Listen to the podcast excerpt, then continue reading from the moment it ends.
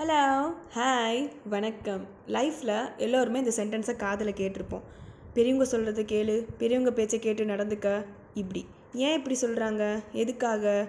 பிரச்சனைக்கு சொல்யூஷன் கொடுக்கறது அவங்களுக்கு ஈஸி ஏன்னா அவங்களுக்கு எக்ஸ்பீரியன்ஸ் ஜாஸ்தி. அவங்க சொல்கிறபடி போயிட்டா நம்மளை மாதிரி ஆட்களுக்கு கஷ்டமே இல்லை டென்ஷனும் இல்லை. பெரியவங்களுக்கும் நம்மளை யாரும் மதிக்கலை அப்படின்ற கவலையும் இருக்காது.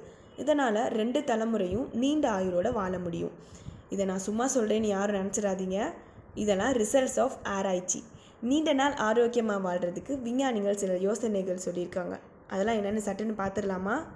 ஏதோ ஒரு மூலையில் நம்மளும் நீண்ட நாள் வாழணும் அப்படின்ற ஆசை இருக்க தானே செய்யுது? முதல்ல காத்தோட்டமான இடத்துல இருங்க. முடிஞ்சால் ஓப்பன் ஸ்பேஸில் தூங்குங்க. எப்பயும் டீப் ப்ரீத் எடுங்க. அளவோடு சாப்பிடுங்க. இறைச்சி மசாலா சாமானை குறைச்சிடுங்க சாப்பிட்றப்போ நல்லா மென்று சாப்பிடுங்க. லபக்கு லபக்குன்னு முழுங்க வேணாம். வயிற்றில் எதுவும் தங்காமல் பார்த்துக்கோங்க. நிற்கிறப்ப உட்காரப்ப நடக்கிறப்ப முதுகெலும்பு வளையாமல் நேராக இருக்கணும். தினமும் பல் விளக்கிடுங்க பல்லு ஈரெல்லாம் சுத்தமாக இருக்கணும். அது நமக்கும் நல்லது கூட இருக்கவங்களுக்கும் நல்லது. அளவுக்கு மீறி வேலை செய்யக்கூடாது. தினமும் ஏழு மணி நேரம் தூங்கணும். கோபம் கவலை இது ரெண்டையும் முடிஞ்ச அளவுக்கு குறைச்சிக்கோங்க. இதுதான் விஞ்ஞானிகள் சொல்கிற யோசனைகள்.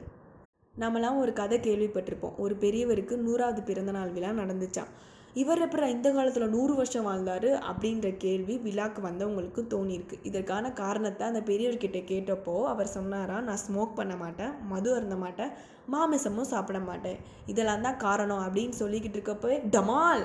அப்படின்னு மாடியிலேருந்து ஒரு சத்தம் கேட்டுச்சான் அது என்ன சத்தம்? அப்படின்னு எல்லாரும் கேட்குறப்போ அவர் சொன்னாராம் ஒன்றும் இல்லை மாடியில் இருக்கிறது என் அப்பா தான். எப்போ பார்த்தாலும் தண்ணியை போட்டு ஆடிக்கிட்டே இருப்பார்.